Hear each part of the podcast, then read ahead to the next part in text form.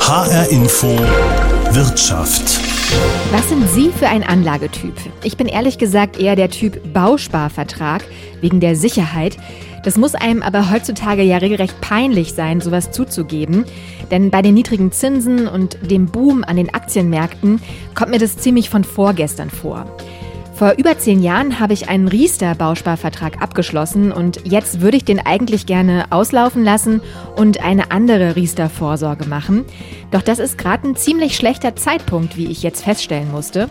Denn immer mehr Anbieter ziehen sich aus Riester zurück, weil sich das nicht mehr so richtig lohnen würde. Und jetzt haben sogar auch noch Verbraucherschützer einen Stopp für die private Zusatzvorsorge gefordert. Was ist da eigentlich passiert, dass Riester so schlecht dasteht im Moment? Was müssen Verbraucher jetzt wissen und wie könnte das System reformiert werden? Darum geht es jetzt in HR Info Wirtschaft mit Vanessa Rothe. Die Riester-Rente wurde 2002 in Deutschland eingeführt. Benannt wurde sie ja nach dem früheren SPD-Arbeitsminister Walter Riester.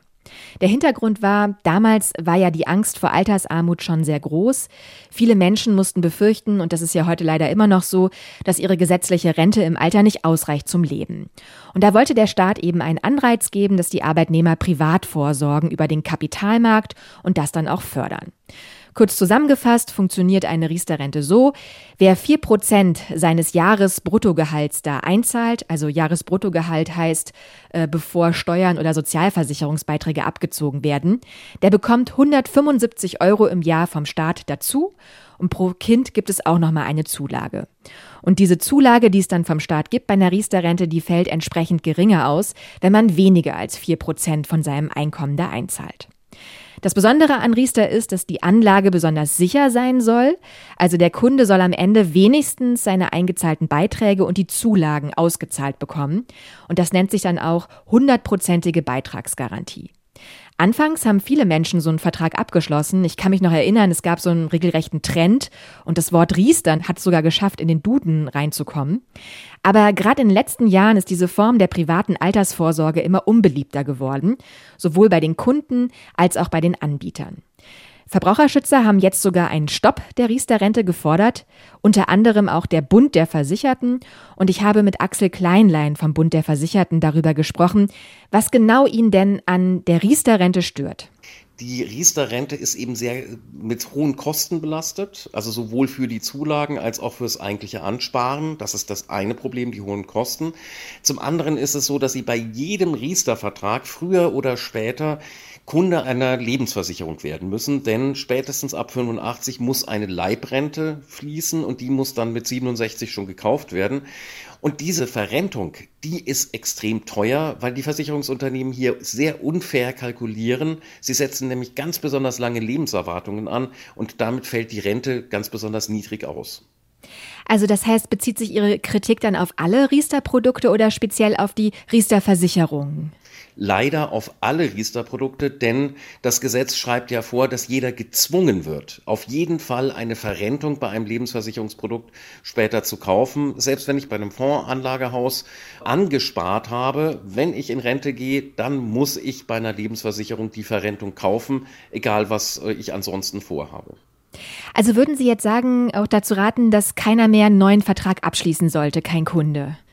Es gibt wenige Fälle, da kann es sinnvoll sein, durch die Zulage einen solchen Vertrag abzuschließen, wenn man etwa besonders viele Kinder hat, für die man noch Zulagen bekommt. Aber ganz wichtig, der Vertrag ist dann nicht deswegen gut, weil womöglich die Versicherung besonders gut ist, sondern einfach nur, weil viele Steuerzahlerinnen und Steuerzahler hier ihr gutes Geld reinpumpen, um auf diese Art und Weise die Verträge aufzupeppen.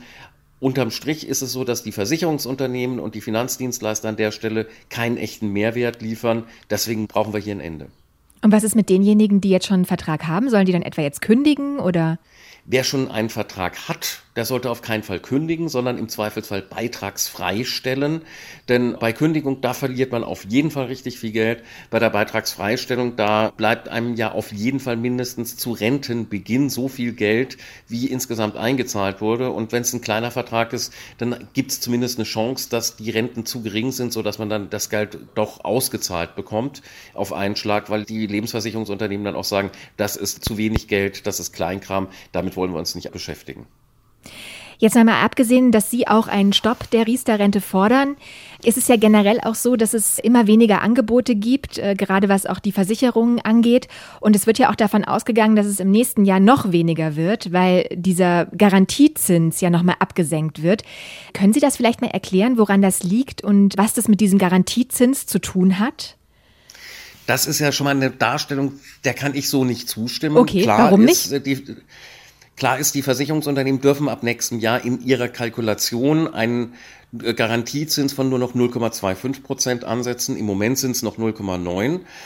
Das heißt aber, die Unternehmen müssten mit ihren Kosten deutlich runtergehen, wenn es darum ginge, diesen Kapitalerhalt auch tatsächlich darzustellen, der gesetzlich gefordert ist. Nur die Unternehmen sind nicht bereit, die Kosten zu senken.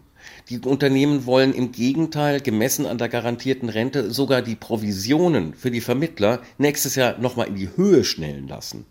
Und wenn eine Branche nicht bereit ist, die Kosten in den Griff zu bekommen, dann ist das das Problem, nicht der Garantiezins. Und könnten Sie das vielleicht trotzdem nochmal erklären, was dieser Garantiezins eigentlich bedeutet und was diese Senkung bedeutet? Der Garantiezins ist dafür da zu kalkulieren, wie dieses Versicherungsunternehmen mit dem Geld umgeht. Also sagen wir mal, der Kunde zahlt 100 Euro ein, dann gehen erstmal die Kosten runter, dann bleiben vielleicht noch 85 Euro übrig. Mit diesen 85 Euro arbeitet das Versicherungsunternehmen. In der Kalkulation kann das Unternehmen jetzt sagen, okay, diese 85 Euro verzinse ich mit dem Garantiezins. Und wenn der Garantiezins bei 0,9 liegt, dann kommt natürlich nach einem Jahr mehr an Zinsen raus, als wenn ich mit 0,25 Prozent kalkuliere, wie es ab nächstem Jahr nur noch möglich ist.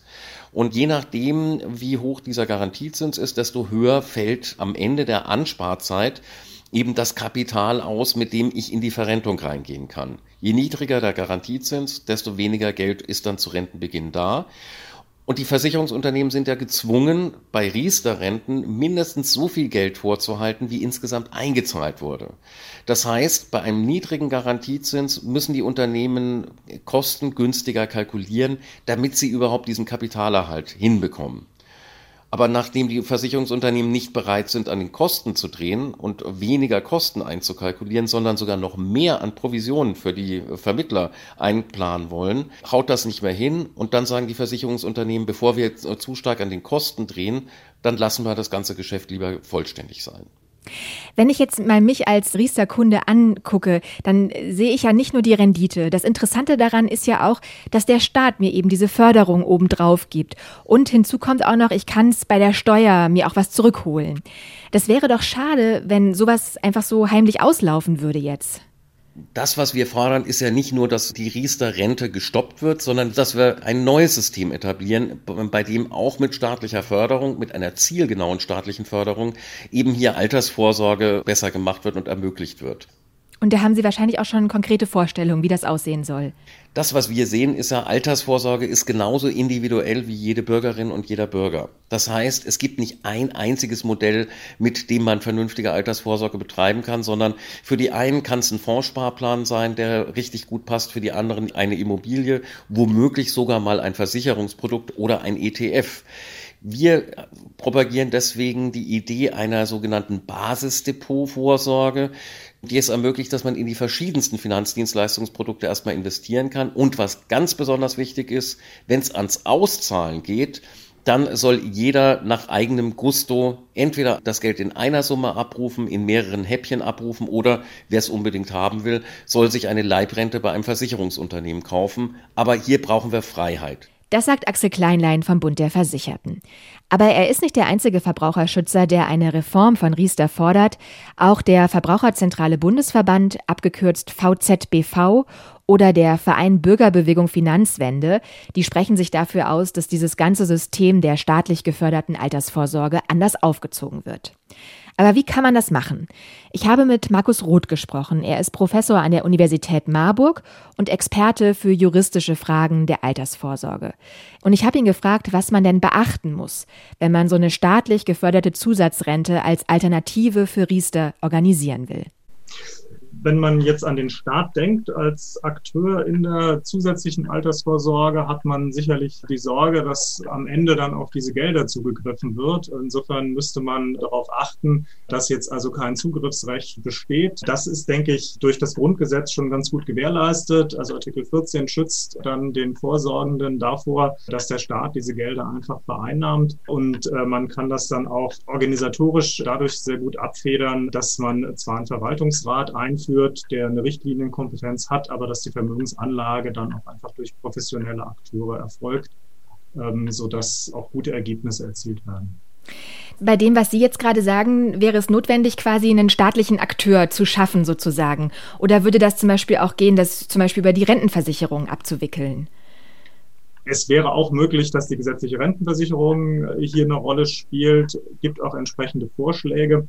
Wenn man sich das international ansieht, sind es dann aber typischerweise eigene Einheiten, weil es geht ja darum, äh, tatsächlich am Kapitalmarkt Geld anzulegen. Und die Rentenversicherung ist ja eher ein Instrument, äh, wo Gelder einbezahlt werden und dann auch gleich wieder ausbezahlt werden. Also die mit Vermögensverwaltung ist die Rentenversicherung ja jedenfalls bislang nicht befasst. Also insofern würde ich äh, eher denken, dass man eine davon unabhängige Stelle schaffen sollte. Gibt es denn da so Beispiele im Ausland, an denen man sich orientieren könnte, was das angeht? Ja, also es gibt äh, ein sehr prominentes Beispiel in Schweden, also eines der nordischen Länder, die auch recht nah sind. Dort gibt es einen solchen staatlich organisierten Fonds, AP7, der 2000 gestartet hat und sehr gute Renditen erzielt, äußerst kostengünstig ist, Kostenquote von 0,2 Prozent etwa hat aber jährliche Renditen, die, die deutlich über fünf Prozent liegen, der schwerpunktmäßig in Aktien anlegt und dort, soweit ich das erkennen kann, allgemein anerkannt ist. Wie haben das denn die Schweden gemacht, als sie den eingeführt haben? Es gab eine mehrjährige Einführungsphase. Zunächst einmal hat man äh, Gelder angesammelt, äh, konservativ gemacht. Äh, und die Schweden haben es allerdings jetzt nicht in der zweiten oder dritten Säule, also in der ergänzenden Altersvorsorge. Können Sie vielleicht nochmal sagen, was mit diesen Säulen gemeint ist? Ich glaube, die meisten Leute wissen das gar nicht. Ja, genau. Also die erste Säule ist sozusagen die gesetzliche oder staatliche Rente. Die zweite Säule ist die Betriebsrente. Und die dritte Säule ist die private oder individuelle Vorsorge, also was der Einzelne dann für das Alter spart, steuerlich begünstigt. Und da ist ja in Deutschland momentan das Riester-Modell und diese Vorschläge äh, der Verbraucherverbände gehen ja im Kern auf diese dritte Säule. Das schwedische Beispiel ist jetzt eins für die erste Säule. Also dort ist es dann verpflichtend, dass man würde in Deutschland sagen, die gesetzliche Rentenversicherung 2,5 Prozent äh, des Einkommens einbezahlt werden und dort dann, wenn man nichts tut als einzelner Bürger, primär in Aktien angelegt werden. Also hat man im Prinzip auch Wahlmöglichkeiten dann da man als hat Bürger. Wahlmöglichkeiten, mhm. genau. Und über diese staatliche Organisation ist es auch so, dass die Anlage günstiger wird, äh, weil die staatliche Stelle dann Sonderkonditionen verhandelt. Jetzt haben Sie für den Verbraucherzentrale Bundesverband auch ein Gutachten gemacht. Der Bundesverband spricht sich für eine sogenannte Extrarente aus. Was genau ist darunter zu verstehen? Der Verbraucherzentrale Bundesverband schlägt vor, dass vier Prozent des Einkommens äh, in äh, ein solches staatlich organisiertes Produkt eingezahlt werden und dort dann in Aktien angelegt werden. Man würde ähm, eine Anstalt öffentlichen Rechtes schaffen. Die gibt es ja. Man könnte sich da am Vorbild der Bundesbank orientieren, die dann tätig wird und private Akteure ihrerseits beauftragt, um dann die Kapitalanlage tatsächlich durchzuführen. Und was heißt das dann, private Akteure beauftragen? Also wenn man jetzt äh, nach Schweden guckt, dann ist es dort so, dass dieser Fonds dann wieder Vermögensverwalter beauftragt, um das Geld tatsächlich anzulegen nach den Leitlinien, die dieser Fonds vorgibt. Andere Akteure gibt es in England, im Vereinigten Königreich äh, mit Nest Dort ist es dann die zweite Säule, also die Betriebsrente. Also auch dort äh, ist die Einzahlung über den Arbeitgeber und auch dort äh, werden dann Fonds beauftragt, die dann die Gelder einlegen. Drittes Beispiel wäre in Kalifornien Cold Savers. Dort äh, ist es so, dass dann spezielle Fonds vorgegeben werden. Und wozu braucht man dann überhaupt diesen staatlichen Akteur? Es ist immer so ein bisschen die Gefahr, dass der nicht im Interesse der Verbraucher vielleicht dann am Ende handelt. Das ist richtig. Diesen Gleichklang der Interessen kann man natürlich dadurch dann auch erreichen, dass in diese staatliche Anstalt dann entsprechende Interessenvertreter auch gewählt werden.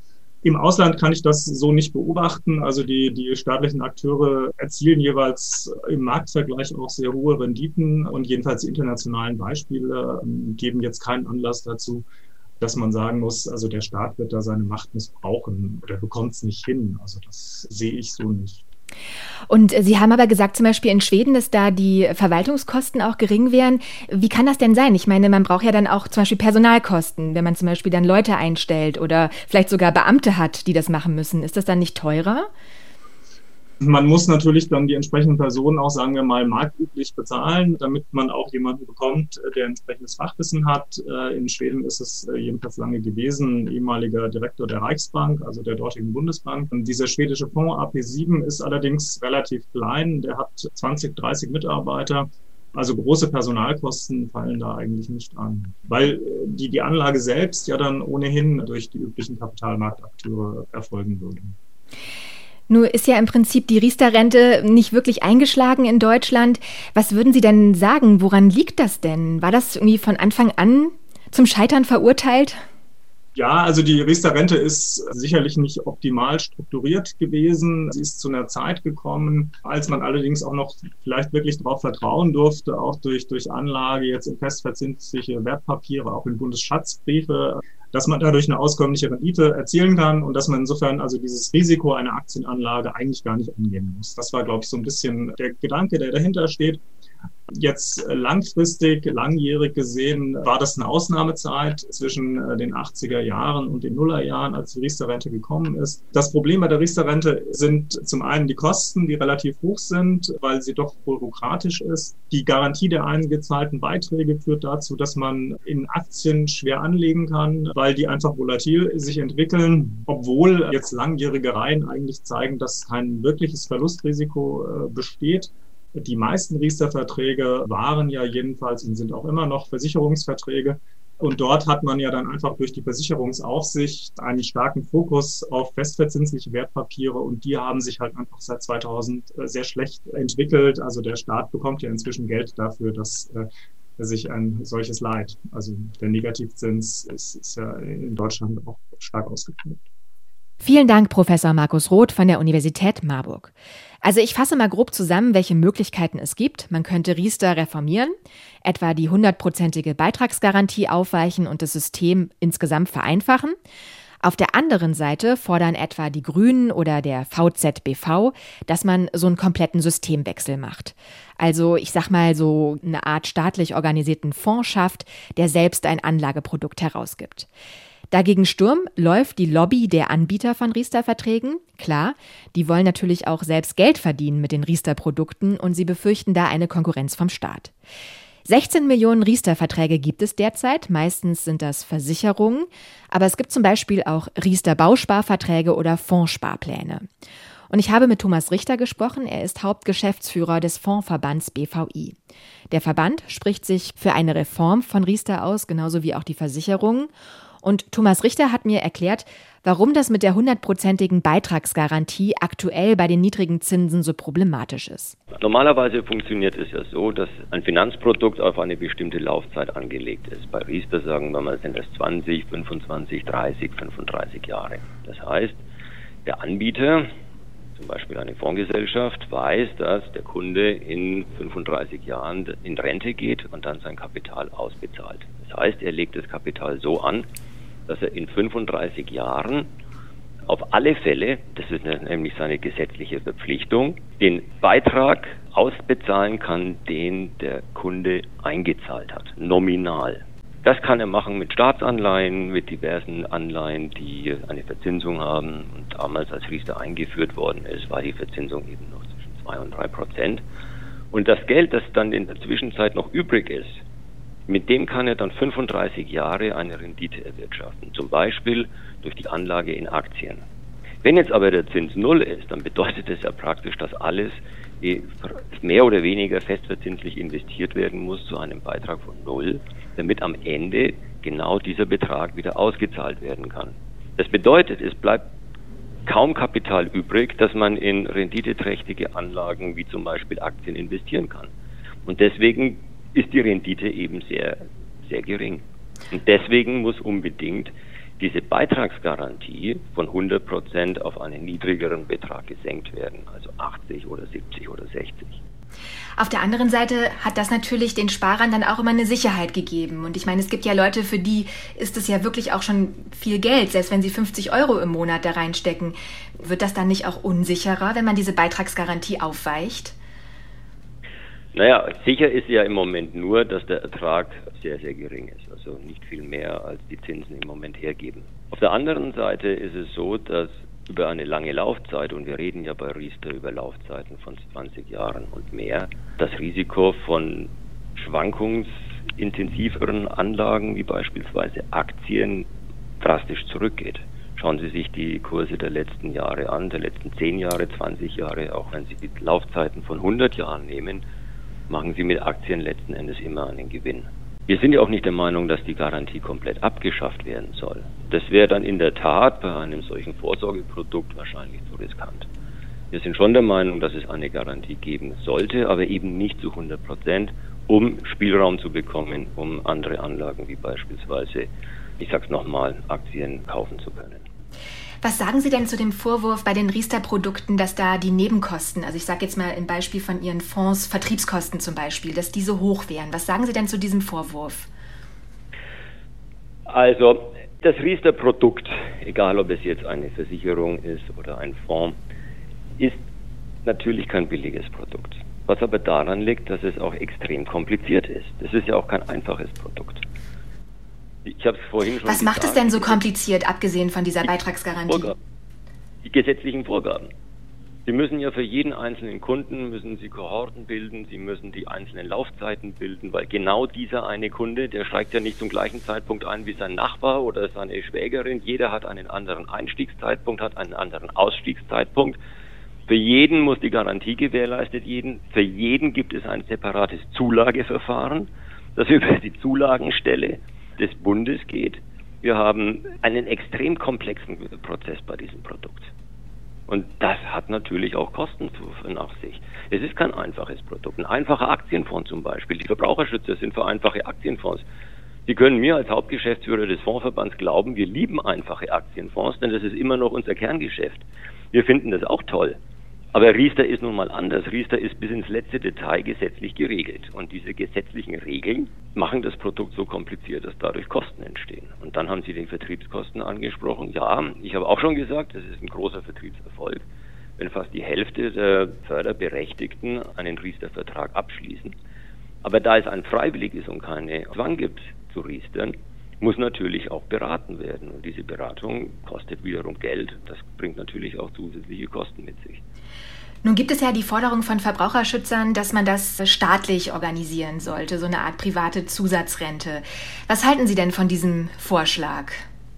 Überhaupt nichts. Vor allem, weil die Verbraucherschützer hier mit Vergleichen argumentieren, die nicht zutreffen. Sie kommen immer mit dem schwedischen Modell des AP7-Fonds.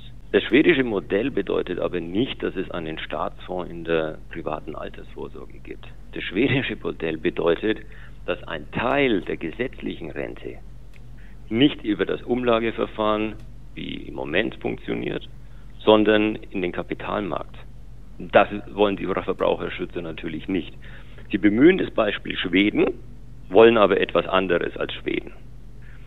Wenn man einen Staatsfonds in der ersten Säule einführen will, also in der gesetzlichen Rente, da hätten wir damit kein Problem. Aber in der privaten Säule, also in der privaten Vorsorge, würde ein staatliches Produkt, das quersubventioniert wird durch Steuerzahlergelder, das würde den Markt massiv verwerfen und den Wettbewerb komplett verzerren. Aber ich verstehe nicht, wo da der Unterschied der ist, je nachdem, wie Sie es organisieren. Warum macht das dann einen Unterschied? Also in der gesetzlichen Rente gibt es keinen Wettbewerb. Diese deutsche Rentenversicherung, die nimmt Beiträge ein von den Arbeitnehmern und mit diesen Rentenbeiträgen finanziert sie die Rente der Rentner. Das geht am Kapitalmarkt vorbei. Das heißt, wenn Sie in der ersten Säule einen Staatsfonds einfügen, dann gibt es überhaupt kein Wettbewerbsproblem, weil es gehört ja eh dem Staat. In der privaten Altersvorsorge hingegen, wo also private Anbieter um den Kunden konkurrieren, würde ein solcher Staatsfonds unvergleichbar günstig auf den Markt kommen kann, weil eben die Leute vom Staat finanziert werden, die für diesen Fonds arbeiten, weil das aus Steuergeldern alles finanziert wird, den Markt massiv verzerren. Vielen Dank, Thomas Richter vom Fondsverband BVI. Ja, die Riester-Rente, haben wir gerade gehört, müsste eigentlich dringend reformiert werden oder ganz anders aufgezogen werden, dieses ganze System der staatlich geförderten Altersvorsorge. Und man muss ehrlicherweise sagen, in der Politik gibt es momentan nicht wirklich den Willen dazu. Das könnte sich aber nach der Bundestagswahl ändern, dann könnte es spannend werden, weil es ja auch viele verschiedene Vorschläge gibt, die auf den Tisch liegen. Das war HR Info Wirtschaft mit Vanessa Rote, auch als Podcast, zum Beispiel in der ARD Audiothek.